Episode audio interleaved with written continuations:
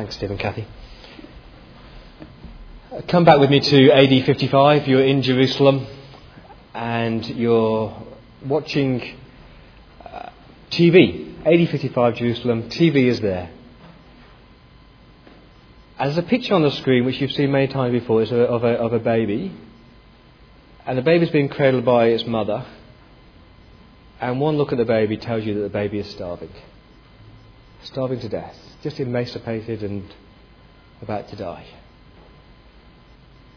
And then the, uh, the camera pans out a bit, and you see another group of people. They're teenagers, and they're so thin that you can count every rib, and, and they're so weak they can hardly wipe away the flies from their eyes and their mouth. And then the camera pans out again, and to your horror, you realize that you're looking at a church. A church full of Christians who are starving to death because they have nothing. And as Paul, the Apostle Paul, sees these suffering brothers and suffering Christians in his church in Jerusalem, he sets up a kind of relief fund. And he tells the Corinthian church that there's these Christians in Jerusalem and they're starving to death. And the Christians do what I hope you and I would do in Corinth. We say, you've got to give. We'd love to give. But we're eager to give. And so, you know, you set up uh, this stall at the back of church and you've got the leaflets about these starving Christians in Jerusalem and you make your pledges and they're going to be our new missionary links and we're going to be so generous and we're going to be the church that gives and gives and gives. And you know, Paul is so impressed by this Corinthian church that he boasts to the Macedonian church. These Corinthians, you should see them, they are so generous. Except, like so many of us, words are so much easier than actions, aren't they? It's easy to say, I'm going to give. It's much harder to actually get, get your hand into your wallet and part with your cash. It's easy to say, I'm going to be really generous and, and give to this charity. It's another thing to go online and actually put the direct debit in there. It's easy to say, I'd love to help out with PA at church. It's another thing to give up your time for five or six hours on a Sunday and actually do it. It's easy to say, as a lawyer, I've got all these great gifts, I could help people with some legal aid stuff. It's nothing to actually put into action and actually do it. Words are easy, actions are costly. And Paul says to the Corinthians, it's not about words, guys. Finish the work. Sort it out. He says in verse 11, finish the work so your eager willingness to do it may be matched by your completion of it. I love verse 8 when he says, I'm not commanding you. I want to test the sincerity of your love. Generosity is that kind of thing that, you, that can't be commanded. I can't. I can stand here and preach on it, but I can't command you to be generous. It's like when you see two little kids and they're fighting, and one kid thumps the other kid, and the dad says to the kid who thumped them, Say sorry. I command you to say sorry. And so the kid goes, Oh, sorry. And the dad goes, No, I want you to mean it. He says, You can't test the sincerity of that, can you? Same with giving, same with generosity. I can't command you, but I can encourage you, and I can motivate you. And the Word of God will do that tonight. You see, perhaps like me, you think that the God things in life are church, Bible, prayer, eternal life, forgiveness, redemption. But generosity and giving and time and skills and energy, that's sort of the private, personal matters. And in this chapter, God says that there's a link between your faith in Christ and the way that you use your money. There's a link between your faith in Christ and the way that you serve in church. Uh, there's a link between your faith in Christ and the way that you give of your time and your skills and your energies. There's a link between your faith in Christ and your generosity.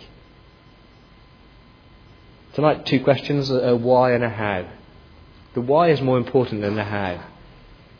Uh, firstly, why should Christians be generous? Think about that question. Why should if you're sitting here tonight and you're trusting Jesus, why should you be generous?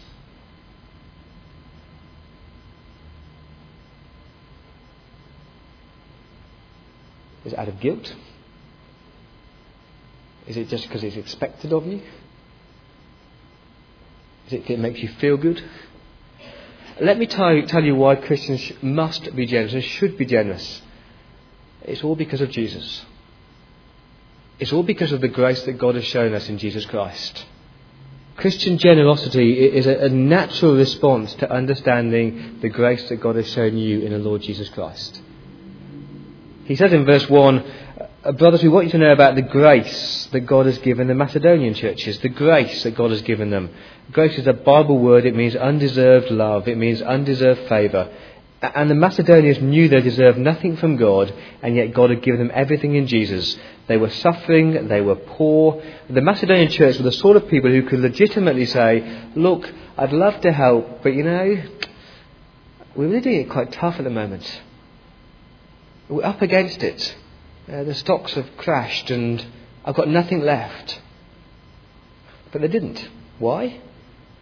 Verse 2 Out of the most severe trial, the most severe circumstances, their overflowing joy and their extreme poverty welled up in rich generosity. Their overflowing joy, a joy of knowing Jesus, joy of forgiveness, joy of reconciliation, joy of being a child of God, joy of the inheritance. That's the equation. Trial plus joy plus poverty equals generosity because they'd understood grace. They understood that God had given Himself on the cross, and so they were willing to give back to God. That's what He says down in verse 5. They didn't do as we expected, they gave themselves first to the Lord. Their priority was giving their whole lives back to Jesus. It's kind of saying, uh, Jesus has brought me back from life uh, under judgment. He's brought me back from death to life. And everything I now own belongs to you, Jesus. Uh, you died for me, and so I want all that I have uh, my time, my energy, my talents, my gifts, my money they belong to you now. So how can I use them to serve you? Uh, when we do that, then our, our, our money and our energy and our gifts, they're not about us at all. They're all about Jesus. I worked in a few townships in South Africa about 12 years ago now. And to be, to be rich in South Africa in this township meant that you had two rooms in your house, not just one. And yet I was just blown away by the number of times that people just come around with a meal for me. I had everything and they had nothing. But they'd understood grace, they'd loved Jesus, and they gave got a letter from or an email from someone who's on a short-term mission in India. Uh, she writes this: "The hospitality we have been shown is quite amazing. I felt rebuked. They have so little, yet they give so much, because they love Jesus so much." See, the most important thing is that they gave themselves to Jesus first. Listen very carefully. God doesn't want your money if He hasn't got your heart. God doesn't want your time and your skills if He hasn't got your heart. God doesn't want your energy poured into the church if He hasn't got your heart. Without gratitude for what Jesus has done for us, you know, our generosity just becomes proud, selfish actions, and it's called religion. C.T. Studd was a, a very well off man. He was educated at Eton in the UK, then at Cambridge University. He was England's top all round cricketer, so he was pretty good, I reckon. Uh, and he wrote this I've left it all behind to become a missionary in China. I'd known about Jesus Christ dying for me, but I'd never understood that if he died for me, then I didn't, be, then I didn't belong to myself anymore. Redemption means that he's brought me back, and I belong to him. And so either I had to be a thief and keep what wasn't mine, or else I had to give everything back to him. There's a man who's grasped grace. Everything he now has belongs to Jesus. Uh, Jesus is not just the, the reason for our generosity, he's actually the supreme example. He's a supreme example of generosity. Down in verse 9, for you know the grace of our Lord Jesus Christ. That though he was rich, yet for your sakes he became poor, so that you through his poverty might become rich. Uh, the Lord Jesus Christ, who was rich, for all eternity, Jesus Christ was rich in that he, he enjoyed the, the unbroken fellowship with his Father. He enjoyed the majesty of heaven. He enjoyed that perfect relationship with his God. And yet, in two gigantic steps, he became poor. The first step was to step into the world, into a lonely stable, to be born with all obscurity and vulnerability and rejection and mocking. And uh, the second step when he became poor was to walk to the cross and to, arms flung open, say, Here I am. I'm willing to die on behalf of my people. And as he became poor, literally poor, cut off from his father, uh, separated from the eternal love of his father and experiencing the wrath of his father, he did that. Why? So that we might become rich. We might be forgiven spiritually and right with God. That is the best picture of real generosity, isn't it? And friends, when you grasp that, if you really understand deep down the grace of Jesus, then of course we're going to be generous. It should just naturally flow from you. If you're not giving, giving money, giving time, giving yourself, giving your skills, I've got to question whether you've really grasped the grace of Jesus. If you've not really grasped the, the wonder of what He's given you, then of course you'll just hang on to everything that you've got. But grasp grace and your generosity just wells up inside you and you give. And you may be here tonight and you can't say, you know, I know Jesus Christ died for me. I believe that He died and took my sins on that cross. In that case, the issue is not will you be generous. The question for you tonight is will you give Jesus your life? Will you put yourself under the lordship of Jesus and let Him flood you with His grace? It's the most important question. But as I look at, I know many of you have done that. Many of you have given your life to Christ. The most important question for you is not how generous can I be? That's not the most important question. The most important question is have I given myself first to the Lord? Do I regard all that I have as belonging to Jesus? My health, my marriage, my work, my money, my talents, my time, my energy. If not, forget your budgets, forget your giving leaflets, forget your serving rosters, and rekindle that first love for Jesus. Regain that overflowing joy that comes when you've grasped grace. A woman came up to me at my church in Hampstead about 10 years ago now. Must be 10 years ago. An older lady in her 60s. She had very little. She lived in a sort of housing commission type flat. She handed me an envelope and said, Please use this for gospel work to talk about Jesus. And I looked at this cheque and I looked at her and I knew what she had. And I knew what she earned on her pension. And I said, This is extraordinarily generous.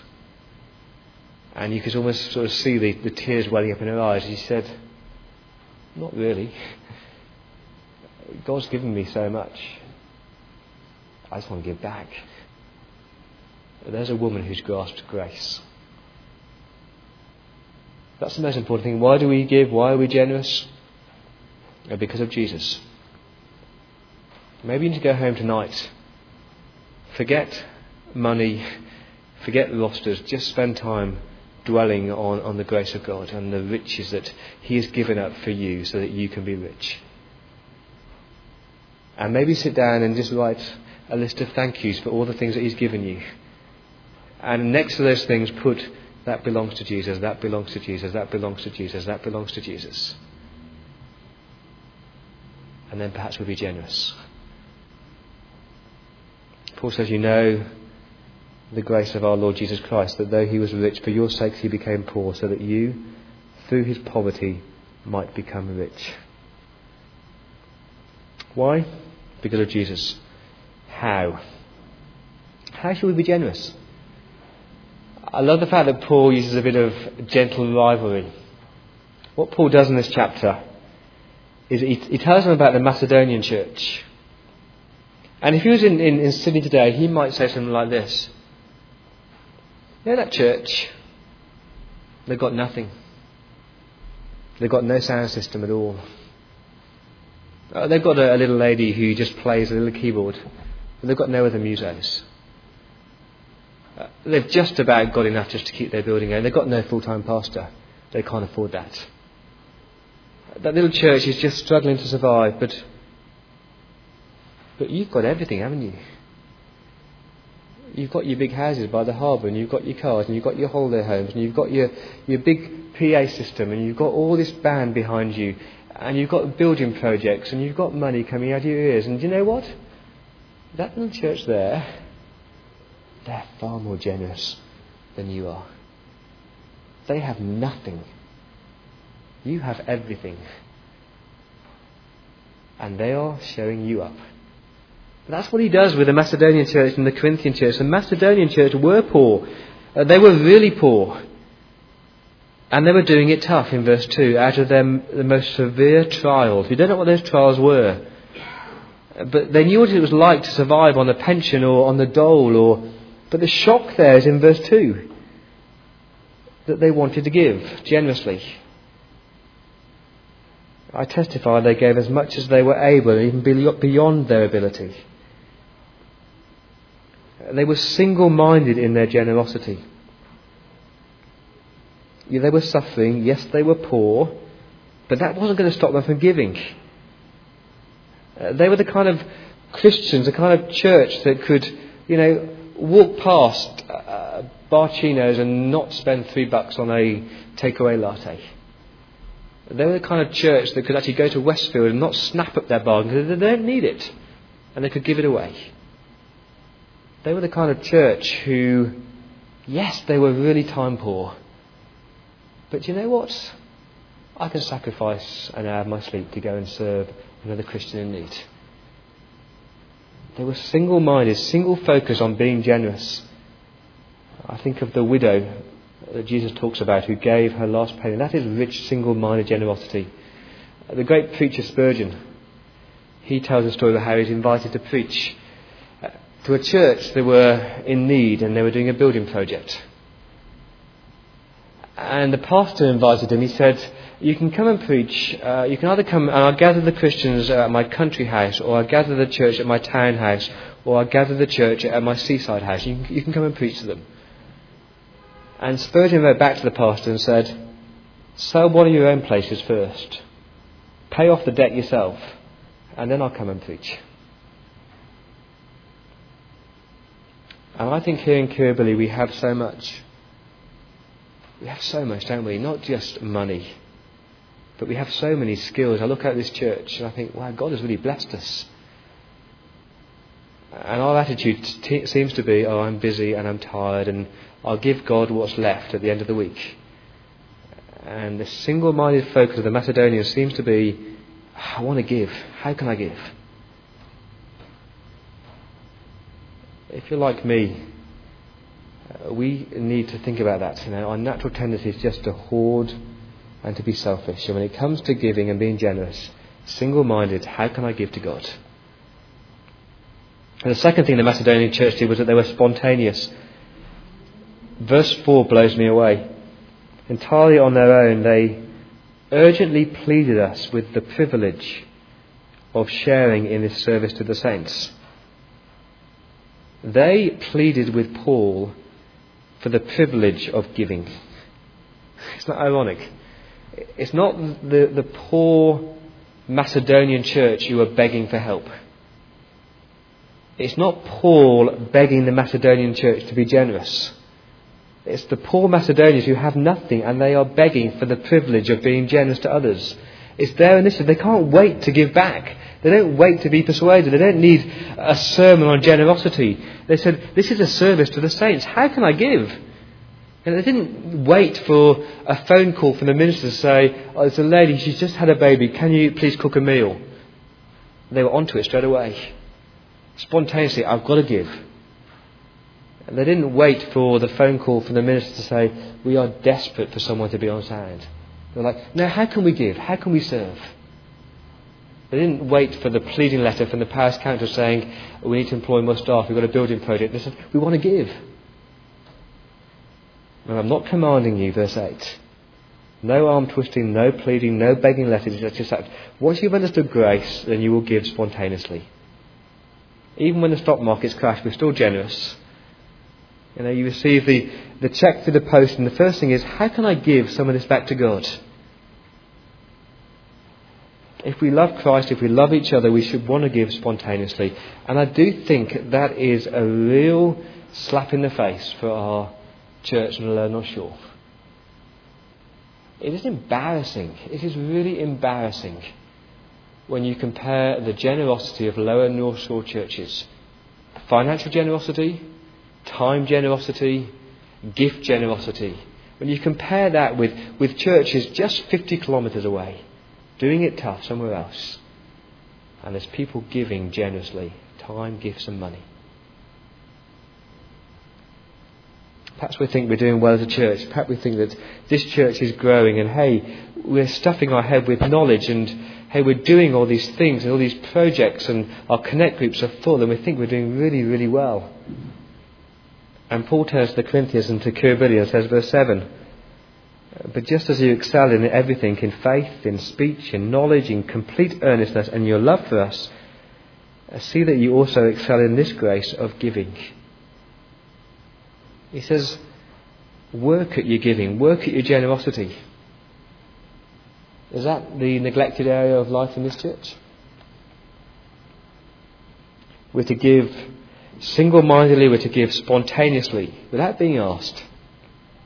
Now, I'd love to I'd love to be in a situation where I watch people over over supper and you hear about somebody who's about to go to hospital that week. And you say, okay, how can I help? What can I do? You hear of somebody who's about to have a baby and you say, can I cook you a meal? Or you hear about somebody who is, you know, in financial hardship. You say, I'd love to help you spontaneously without being asked. It's single minded, it's spontaneous, and it's compassionate. Uh, we show compassion to other Christians. You know, we walk out, well, I walk out into Milson's Point every week and I'm bombarded with what? Uh, Greenpeace, and I'm bombarded with Anglicare or the Samaritans or cancer research, and you think, I can give to so many different things. And Paul turns to the Corinthians and says, Make sure you're giving compassionately to those who are really in need. Verse 13 Our desire is not that others might be relieved while you are hard pressed but that there might be equality. At the present time, that your plenty will supply what they need, so that in turn their plenty will supply what you need. Then there will be equality. As it's written, he who gathered much did not have too much, and he who gathered little did not have too little. I think Paul's a bit of a bit of a socialist in one respect, isn't he? He's kind of saying, you're not isolated Christians, you have responsibility towards each other if you see Christians who are struggling for basic needs like health, um, food and clothes and shelter, and if you've got much, then you have a responsibility to give to those people in need. Not just in your local gathering, but throughout the world. You know, you, you, you read about Christians in another part of the world and uh, they have no food and they have no shelter. Don't just read about it. Give compassionately. Uh, you hear about churches where there's no Bibles. Uh, don't just wait for the church to do an appeal. You put your hand in your pocket and go to Koorong and buy some Bibles and post them to that church. And you hear about churches without any Bible teachers, and don't just sit there and say, Oh, I'll pray for you. It's a good thing to do to pray for them, but actually, how about going? Most of us here are better qualified than most Bible teachers throughout the world. It's not just that the Corinthians The wealthy Corinthians relieved the poor Corinthians. They thought beyond their patch, they thought the world. They were willing to help Christians in another part of the world that they'd never met and they would probably never meet in their lifetime. But that didn't matter because they'd both been won by the blood of Jesus. I sometimes think that Christianity or being a Christian is a bit like being a rock climber. You know, it's like a rock climber where there's three or four of you on a rope and you're all kind of tied together. And when one of you falls, you, you feel it, but you're there to help each other back up. That's the kind of thing of being compassionate towards each other. And I think this is right that it's easy for us, or easier for me, I think, to show compassion to other Christians in other parts of the world. You know, I'm persuaded and taken in and convicted by the brochures, and I want to give. And I do give. It's easy to show compassion to people that you don't know and don't see every week. I just wonder whether it's harder for us to show compassion to people who we sit in church with every week. Because our time is so precious, isn't it? And we are so busy. And we are so important. Christian generosity. Time, money, gifts, skills. Please use it compassionately. Gospel work should take priority. I mean, non Christians won't give to gospel work.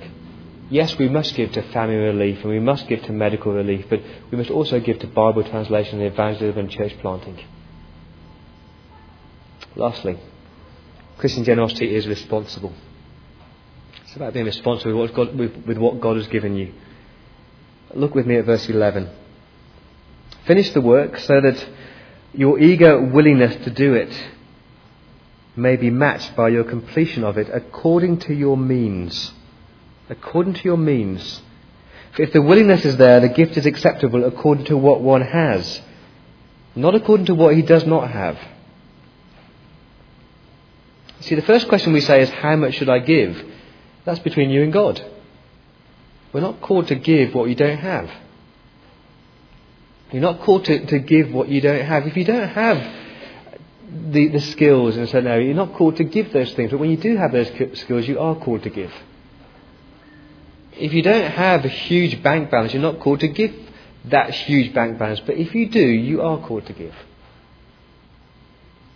I want to encourage you to stop playing the comparison game. Some of us will give huge amounts of money with lots of noughts on our checks because we have lots. Others will give a small amount of money, but proportionally, it's a lot to us. Others will give a huge amount of their time because they have lots of time. And if you're single like me, then we do have lots of time. Guys and girls, we do have lots of time if we're single, and we, we can give lots of time to serving the Lord. Gifts, skills, talents to serving the kingdom. But you know, if you're married and you've got kids, then actually you don't have as much time to give to serving as you did when you were single. It's about looking what you've got and saying, how can I use what I've got to serve the Lord? Please stop comparing yourself to other people. And look at what God has given you and think, how can I be responsible for what He's given me and generous in that? Uh, George Muller was a man who I think was a very generous man. He worked out what his basic necessities were, and then he gave. Not just money, but gave time as well. And in his lifetime, he founded five Christian orphanages, seven Christian day schools, 12 Sunday schools. He distributed 2 million Bibles, 3 million tracts. He gave two, sorry, £26,000 to overseas mission and £1.5 million away to Christian work. And that was in a day uh, when you could buy a house in the UK for you know, a few hundred pounds. Extraordinarily generous. And there's a man, I think, who grasped grace. It's not a popular subject, generosity, is it? I want you to go away tonight and just think about what God's given you. Look at your calendars. Think about how you spend your time. Uh, look at your bank statements. Yes, even with this financial crisis, and think about how you're spending your money. And list all the skills and gifts that God has given you. And then pray, Lord, change my heart and make me generous. Lord, flood me with your grace and help me to serve you generously. And then look around at each other and think, how can I pour that generosity on other people? And then perhaps, like Christ, we will say, you know, I've understood grace and I'm giving willingly. And I want to be generous because God has been so generous to me. Let me pray.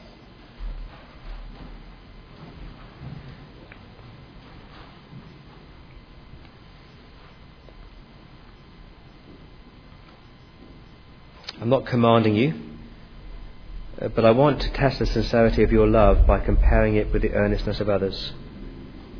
For you know the grace of our Lord Jesus Christ. Though he was rich, yet for your sakes he became poor, so that you through his poverty might become rich. Lord, you've given us so much. We thank you for your love and your grace shown us in Christ. We thank you for everything that you have blessed us with in this life food and clothes and shelters and for many of us, good health and jobs and money and, yes, time. And we pray that we would yeah, be generous in the way that we use all those things to give back to you and to help those who are really in need. And we ask that for Jesus' sake.